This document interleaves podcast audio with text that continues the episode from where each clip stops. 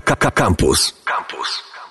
Monika Szewczyk-Witek ze mną. Dzień dobry, cześć. Dzień dobry, cześć. Wypomnę oczywiście na początku nasza koleżanka redakcyjna, która e, tworzyła program o fotografii e, w Radiu Campus i jest o tym napisane w książce. Tak jest. I w ogóle bardzo, ostatnio miałam taką refleksję, że w ogóle bardzo tęsknię za radiem i oto dzień dobry, jest zaproszenie. Zapraszamy też jakby, wiesz, w cyklicznych jakichś odsłonach, jak zawsze, no śmiało. Wow, wow, czekaj, czekaj, trzymam to zaproszenie. tak, tak, bo ja bardzo miło wspominam audycję o, fotografii. Były to e, i fajne tematy, i fajni rozmówcy. Ja też to bardzo dobrze wspominam. Co prawda to były naprawdę jakieś, e, no, parę lat temu dobrych, ale pamiętam też, że prowadziłam tę audycję na pół z moją koleżanką, byłą studentką swoją zresztą, Eweliną Tomczak, którą bardzo pozdrawiam i pamiętam, że mieliśmy zupełnie różne spojrzenie i że to było fajne, że te różne wątki się przeplatały. Bardzo, bardzo dobry czas. Mhm. I właśnie spotykamy się, żeby porozmawiać o książce, o fotografkach. Książka nazywa się Jedyne. Nieopowiedziane historie polskich fotografek i e, widząc w ogóle, że taką książkę napisałaś, pomyślałam sobie, wow, wreszcie, bo chyba to jest taka część historii Polski w ogóle niezagospodarowana. Myśli się o fotografach na przykład, nie wiem, stanu wojennego od razu fotograf, to mężczyźni, a było bardzo dużo kobiet. Dużo nie było. Właśnie to jest ten, chyba trochę ten kłopot taki, że nie było ich bardzo dużo. W tym takim stricte reporterskim świecie było ich naprawdę niewiele. To jest dość trudny kawałek chleba nie tylko dla, dla kobiet, ale też dla facetów.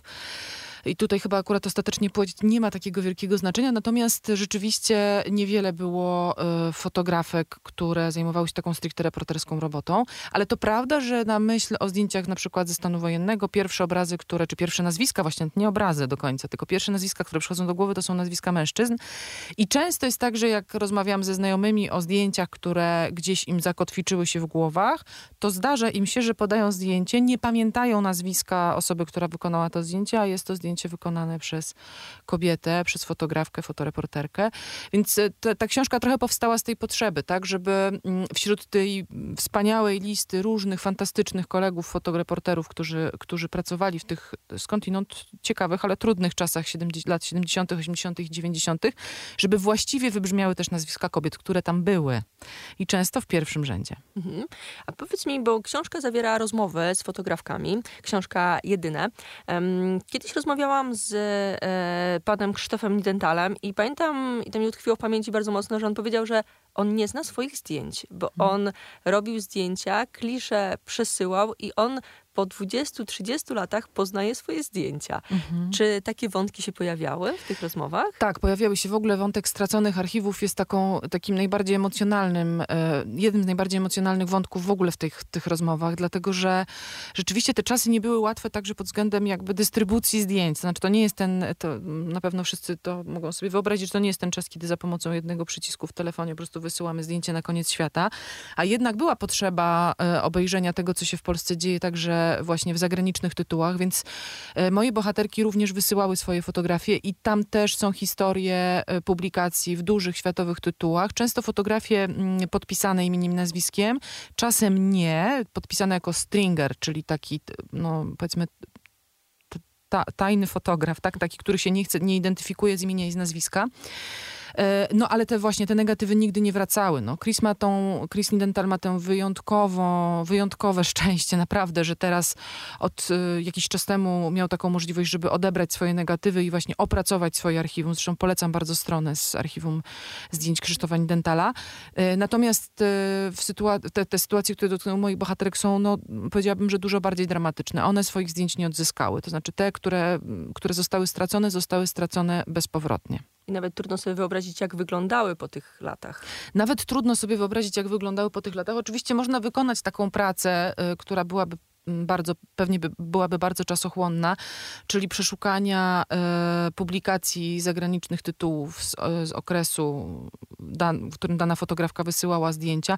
No ale wyobrażam sobie, że to jest praca na dziesięciolecia prawdopodobnie, żeby przejrzeć wszystkie wydania dzienników, na przykład, nie wiem, Guardiana, czy Washington Post, czy co, cokolwiek tam innego.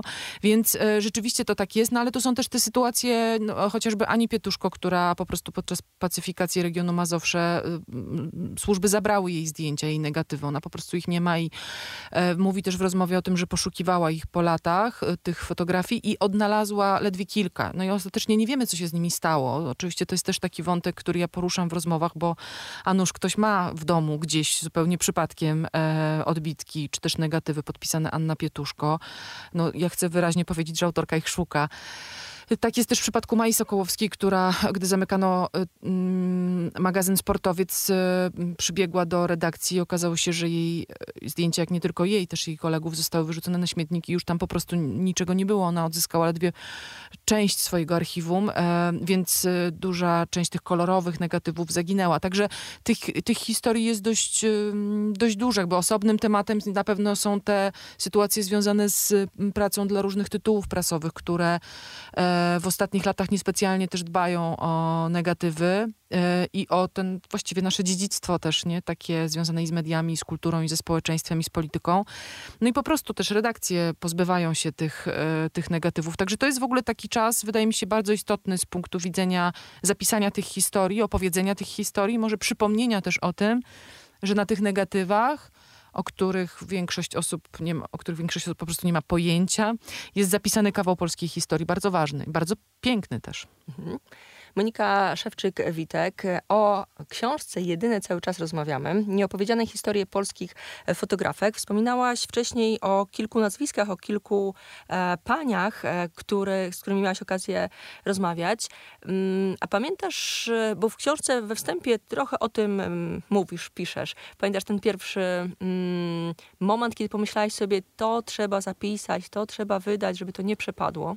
No ten pierwszy moment zawsze był związany ze spotkaniem z bohaterką, y, właściwie z każdą z tych pań. To znaczy, po każdym spotkaniu miałam pewność, aha, to jest kolejna bohaterka mojej książki, y, ale pierwszy, pierwszy to było zdecydowanie spotkanie z Anią Pietuszko w redakcji Dziennika Rzeczpospolita, gdzie miałam okazję pracować przez też wiele lat jako fotoedytorka. I spotkałam Anię, która usiadła w biurko w biurko ze mną. Też już wtedy nie pracowała z aparatem na ulicy, była, była i wciąż jest fotoedytorką. Mm, I pomyślałam sobie wtedy, o kurczę, to jest niesamowite, że to jest ta Ania Pietuszko. Przecież myśmy wielokrotnie publikowali jej zdjęcia między innymi z okresu e, stanu wojennego, ale też z obrad Okrągłego Stołu mm, i w ogóle z lat 80. generalnie. E, I no i byłam po prostu bardzo jakoś tak mile zaskoczona, że mogę ją poznać, ale jednocześnie, no też y, jakby to jest zupełnie inna perspektywa, kiedy siedziałyśmy przy stole, po prostu rozmawiałyśmy jak koleżanki, więc ja byłam jej ciekawa jako osoby. Ja mam też takie poczucie, że w ogóle ciekawość pcha ludzi dalej, a ja niestety jestem ciekawa, w związku z tym, w związku z tym popchnęło mnie to dalej i, i oczywiście część bohaterek tych, tej książki znałam wcześniej, ale na pewno nie znałam tych historii tak e, dogłębnie, jak udało się poznać je w trakcie rozmów. I też y, to, co dla mnie bardzo ciekawe, to to, że mm, osoby, które są ze środ tak zwanego środowiska fotograficznego, kiedy sięgają po tę książkę, często dzwonią do mnie i mówią, ja nie miałem pojęcia, że to jest taka historia. Ja nie miałem pojęcia, że ona się spotykała z takimi trudnościami. Ja nie wiedziałem albo nie wiedziałam. I to jest fajne, bo to jest właśnie ciekawość. Tak, znaczy ciekawość nas pcha do tego, żeby przeczytać tę historię. I to też moim zdaniem jest y, super ważne, że ja się od nich bardzo dużo nauczyłam. I znowu ciekawość tego, tych ich różnych doświadczeń i życiowych, i zawodowych, i pytanie o to spowodowało, że mm, mnóstwo rzeczy z tych rozmów wyciągnęłam sama dla siebie, już abstrahując od tego, co, co się znalazło w tekście.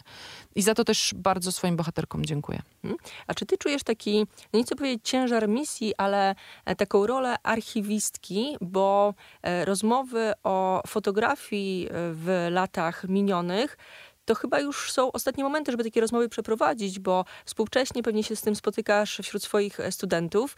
Może się zdarzyć tak, że nie wiedzą, jak to wyglądało 40 lat temu, a dzieciaki nasze w ogóle uważają, że od razu zdjęcie i widzisz, co mhm. zrobiłeś. Czy to nie są już ostatnie momenty na takie rozmowy?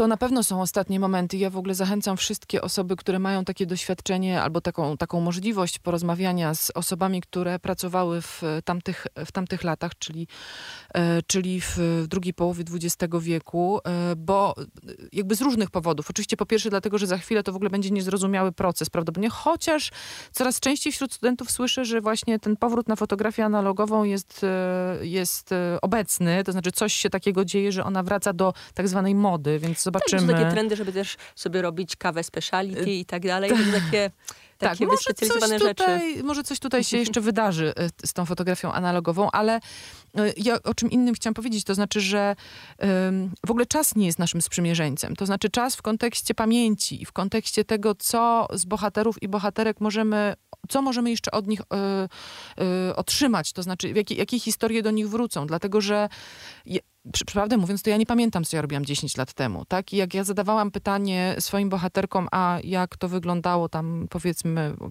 w roku 1980, no i one oczywiście po krótkim czy dłuższym zastanowieniu zaczynały opowiadać historię. Ja byłam, ja byłam po prostu totalnie zdziwiona tym, że, że to są tak wyraźne wspomnienia, ale jednocześnie wiem, i, mm, I jakby to, to też jest ważne, wiele z tych wspomnień już nie wróci. To znaczy, to, to są historie zamazane, to są historie, których pamięć się po prostu poddaje. I fotografia ma taką moc, że wspólne oglądanie zdjęć pozwala jakby uruchomić te wspomnienia na nowo, ale to się nie zawsze udawało. W związku z tym wiele faktów, wiele historii już przepadło. I to jest w ogóle pytanie o taką pracę, którą my możemy wykonać. Oczywiście sobie, sobie trzeba zadać pytanie, po co? Mm, w rozmowach z osobami, które pamiętają inne czasy niż my. Ja na przykład bardzo żałuję tego, że nigdy nie nagrałam mojej babci. Nigdy tego nie zrobiłam. A była to osoba, która została odznaczona medalem Sprawiedliwej wśród Narodów Świata. Nigdy tego nie zrobiłam. Moja ciekawość w wieku 18 czy 19 lat mnie tam nie pchnęła.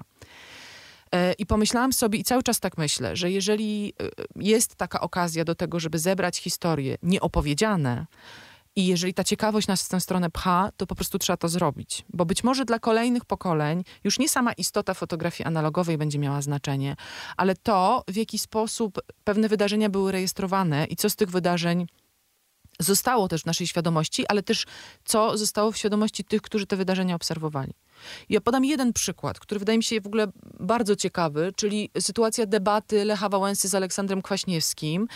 E, Ania Brzezińska opowiada tę historię w sposób zupełnie inny od tego, jakie my mamy wyobrażenie. To znaczy, co tam się wydarzy, Marketingowe też takie. co tam się wydarzyło? To znaczy, dlaczego y, pan prezydent Lech Wałęsa nie podał ręki i powiedział te słynne słowa, ja panu ręki nie podam. My oczywiście to znamy z takiej relacji telewizyjnej, tak? Ona też oczywiście ma swoje, rządzi się swoimi prawami. Ale posłuchanie świadka tej historii, który był blisko i widział, co tam się działo, no ma ogromne znaczenie. Co więcej, ja uważam, że w ogóle analiza fotografii, które zostały wykonane w tamtych czasach, chociażby fotografii z obrad okrągłego stołu, może być wspaniałym narzędziem dla dziennikarzy, dla historyków, dla studentów, dla róż, różnego rodzaju badaczy i badaczek, więc mm, może właśnie pozwólmy sobie, żeby ciekawość nas pchała i może jakby mniej tu chodzi o to, żeby no właśnie, żeby się zastanawiać nad procesem tego, jak fotografia powstawała, chociaż oczywiście z mojego punktu widzenia to jest ciekawe, a bardziej zastanawiać się nad tym, czego my się możemy z tych historii nauczyć. Mhm. Monika Szewczyk-Witek, książka Jedyne, nieopowiedziane historie polskich fotografek. Na koniec pytanie o okładkę. Co jest na okładce? W radiu musimy opisać. Jest to kobieta w...